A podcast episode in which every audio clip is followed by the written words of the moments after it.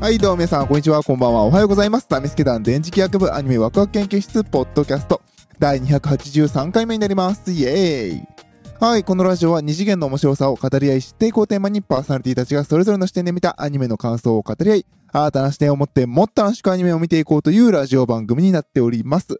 パーソナリティの電磁気学です。よろしくお願いいたします。はい、ということでね、あのいつも早口でまくし立ててしまっているので、今日はね、あの作品的にもね、ゆっくりで喋っていこうかなと思います。いつまで続くかな はい、ということで今回は、アリア、ザ・ベネディジオーネでいいよね。感想になります。はい、いつも読みにくいね。まあ、あの、アリア最終章、青のカーテンコールの、まあ、第3部作のうちの一番最後ですね。ヒメア編の、えー、作品でした。えー、っと、12月の3日でいいのかな ?3 日に、えー公開されて金曜日。で、え2日目の、えー土曜日に見てまいりました。はい。えー、アリアは神。はい。まあまあ、それはね、あもうただのアリアファンは分かっていることでしょう。はい。そうですね。なんかもう、その、アリアだよねっていう、もうその全てで、感想がね、終わってしまうので、まああの、ちょっとひねり出してね、あの、もう、ぬるま湯に使った脳みそですけれど、えー、ゆっくりとね、あの、ちょっと短くなってしまうかもしれませんけれど、よかったねという感想を喋っていければなと思います。そうですね。あの、もしかしたらこういう言い方をすると、語弊があるあの、いろんな怒る人はいるかもしれない。いるかもしれないけど、あえて、そうですね、見て一番最初に思った感想は、あの、やっぱ牧野結衣なんよ。もう牧野結衣さんなんですよ。もうねえオープニング新曲ですよね。えー、っと、エスペーロっていう曲がね、あの、まあ、あの、パンフレットの方にも書かれてましたけど、まあ、小6クラブの、とかだと、えー、久保田み、えー、っと、久保田みなさんか、そう。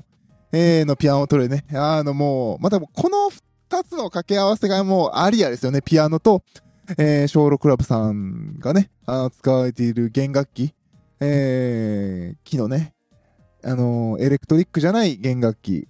えーっと、多分、えーっと、マンドリンと、マンドリンとか、あとはなんだ、クラシックギター。ナイロン弦ですよね。そんな感じが強いですよね。もしもあの、スチール弦だったらごめんなさい。そのね、優しい音でね、紡がれて歌う牧野由依さんの歌声が一番最初にね、もう流れた瞬間、アリアだよって感じでしたね。本当にそんな感じでした。うーん、もうね、そのアリア本編が始まる前のところでね、あの近くの若い大学生か、新社会人かぐらいの若い男のオタクがごちゃごちゃやってて、うっせえなとか思ってた心が一気に和らぎましたね。どんだけお前すさんでんだよっていう感じですけど。あー、エスペーロ、よかったですね。もう、始まった瞬間、これって思いましたからね。もう心の中で思わずコインでそうでしたよ。これっていう、アリアはこれっていうね。いや、もちろんね、これまでいろいろアリアを彩ってこられた、あの、アーティストさんたちが悪いわけじゃないんですよ、全然。でもなんか、なんでしょうね、あの、三つ子の魂100までというか、あの、もう、なんか、あー、アリアっていうのが、感じましたね。うーん、別に他の方々が悪かったわけじゃないですけども、なんか、アリアだなっていう感じがしましたね。でね、もうね、もうすごい細かいとこだけをね、あの、曲のところね、あの、ささざ波のエスペロっていうところのね、あの、牧野由依さんのさざなみっていう歌うところの歌い方がね、さざ波のさざのところがね、超好きなので、みんなも聞いてください。超細かい。いやね、牧野由依さんのあの歌い方がもう好きで好きでね。うーん。なんでしょうね。あの、すごく柔らかくて透明感があるのに、少しフックがある、引っかかりがあるような、あの歌われ方が見事でしたね。なんか、あー、アリアーみたいな。いや、もうほんとね、あそこだけで泣きそう。そんな感じでしたね。はい、ということでね、えー、まあ、三部作、それぞれね、あのー、えー、あかりと、えー、なんだろう、えー、あかりと、えー、っと、アリスちゃんの、まあ、あの、昇格試験。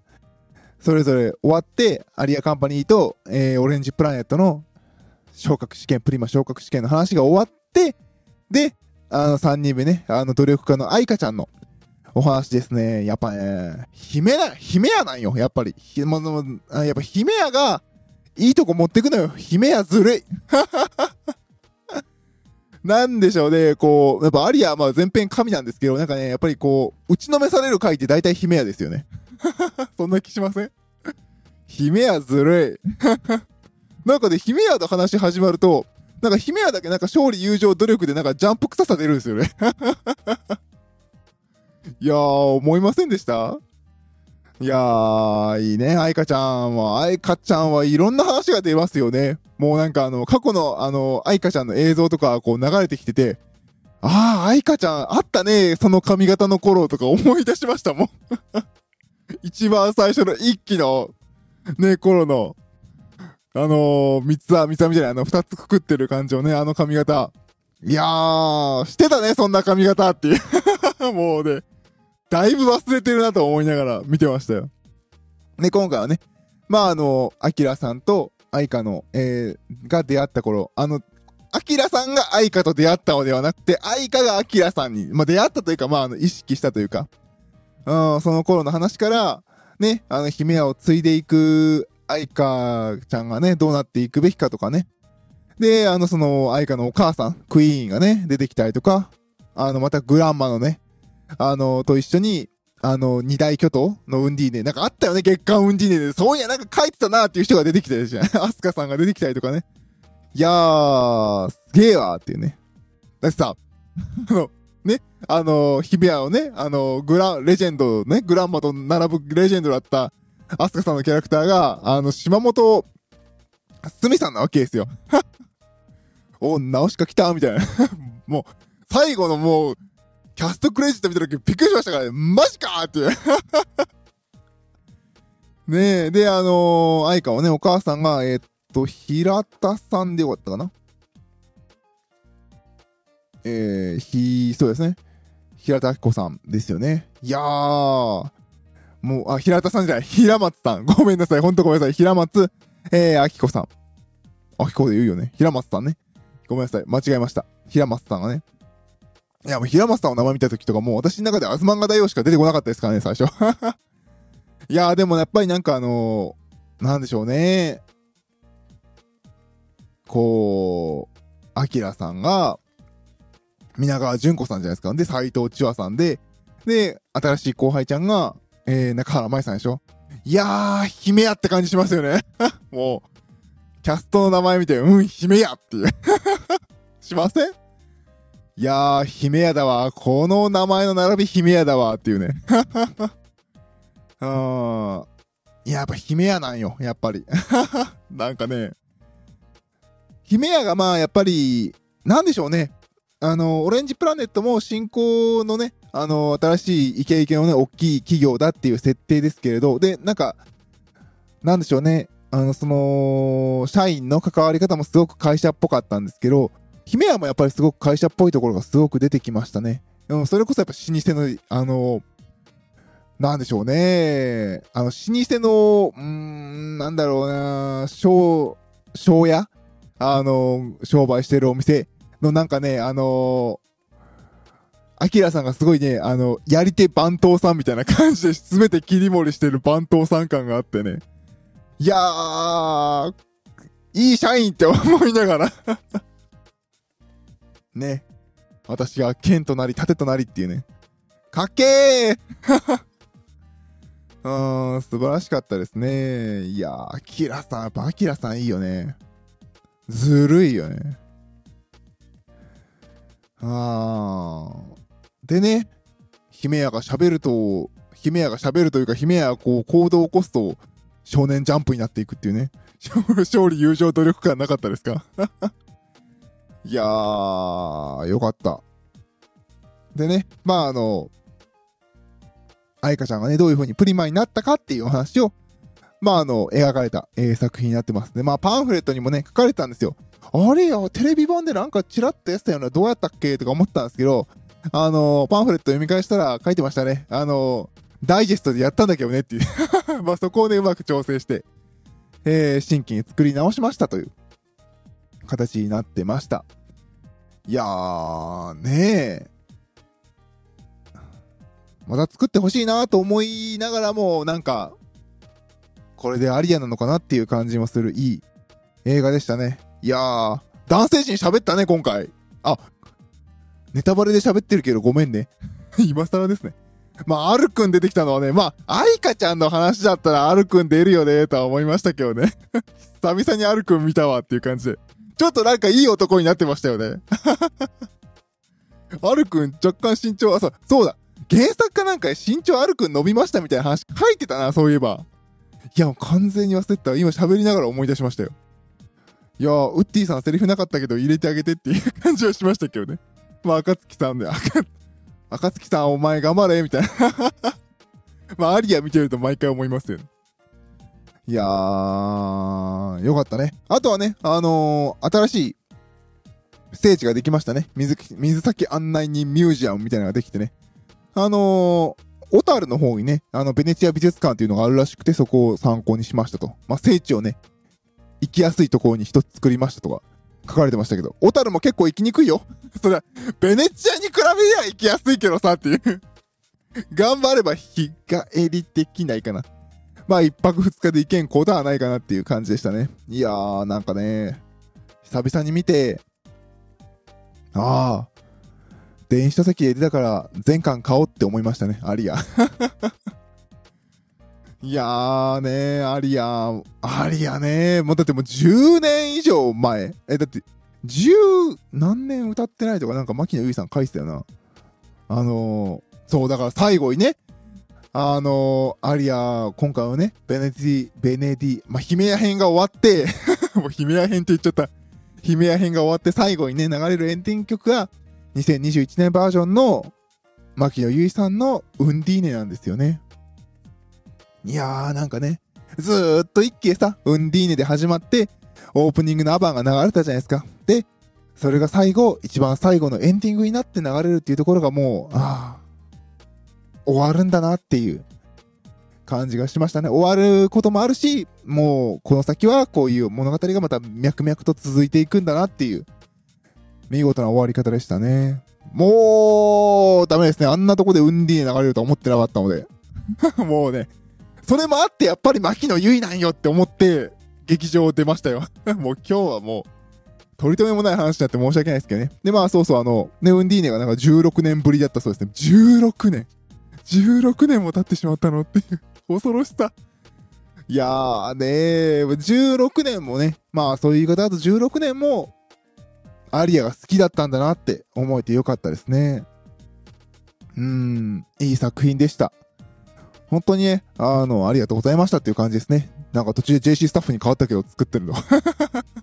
いや、いいんですよ。全然 JC スタッフでいいんですけどね。最初 JC スタッフに変わった時はびっくりしましたけどね。え、JC スタッフワリア作れんの？みたいな。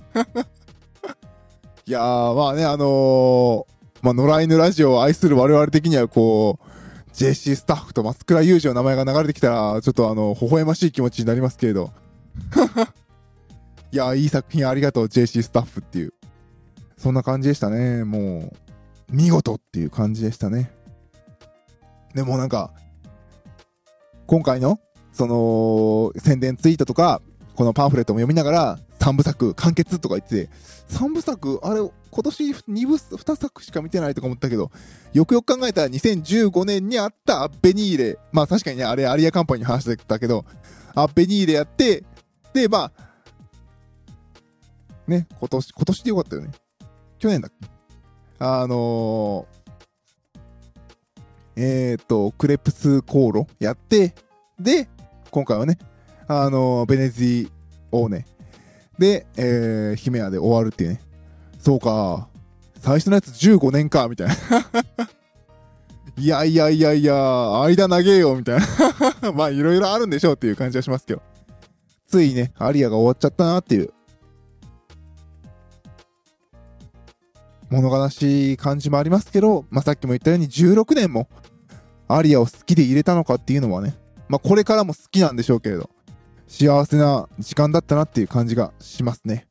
そして、あの、悔やむべくは、世の中がね、こんな状況になる前に、借金してでもベネチアには行くべきだった。本当にそれはね、思う。もう、だってベネチア行くのに借金したってさ、親から借りるかなんかで借りたところでさ、言うてもの金額でしょ？だってね、あの2年間ぐらいね、あの旅行行けないこのコロナ禍の状況だったら、その借金分ぐらい、で、社会人で独り身だったら、頑張れ稼げたっしょみたいな。いやー、行くべきだったなーってもうね、心の底からね、思いましたね。やっぱり、うーん、なかなかね、かなりの後悔を覚えましたね。映画を見て、見終わってこう感想を喋りながらね。いやー、ベネチア行くべきだったっていう。行きたい行きたいと思っていたこの16年間一度もチャレンジをしなかったね。自分がもう悲しいですね。あー、そうね。あの、愛花ちゃんを見習ってね、努力を重ねていけるように頑張りたいなと思います。そんなしみったれた感想じゃダメなんですよ まあ、すごくすごく面白かったですね。さっきもね、あの、何回も何回も言ってますけど、16年間。えー、素敵な作品をありがとうございましたっていう感じでしたね。で、最後にね、かっこいい姫を持ってきてありがとう。やっぱり勝利、友情、努力だよねっていう 思わなかったみんなもうジャンプじゃんみたいな アリアなんですけどね。アリアだし。でもなんかね、やっぱり姫あって、繊細で、かっこよくてね。で、意地っ張りな連中のね、いい会社だなっていう感じがして、すごく、これがね、最後で、締めくくりで良かったなっていう感じですね。やっぱりね、最初にも言いましたけど、あのー、アリアシリーズ、なんかこう、全力でぶん殴ってくるストーリーやるのはやっぱり姫屋だなと いう感じですね。なんかね、もう、愛花ちゃんはね、毎回毎回なんか自分の過去のあのー、なんでしょうね、黒歴史が出てきますね。ミドルスクールの話まで出ちゃったよみたいな。そんな感じが。えー、する、えー、作品でしたね。いやー、やっぱ姫やよね。姫やなんよ。前の作品の時はやっぱりオレンジプラネットだよねって言ってた気がしなくはないけれど、姫やなんよ。はい。ということでね、まあなんかもうこれ以上喋ってもアリアはいいよねっていう感想しか出てこないので、ここまでにしたいなと思います。えー、16年間すごくすごく、えー、大切で大好きな作品でした。アリア、まあひとまず、もしかしたら、売り上げ的にうまくいけば、また出るかもしんないとオタクとしては期待して、えー、続編を待っています。えー、それでは皆さん、ありがとうございました。バイバイ。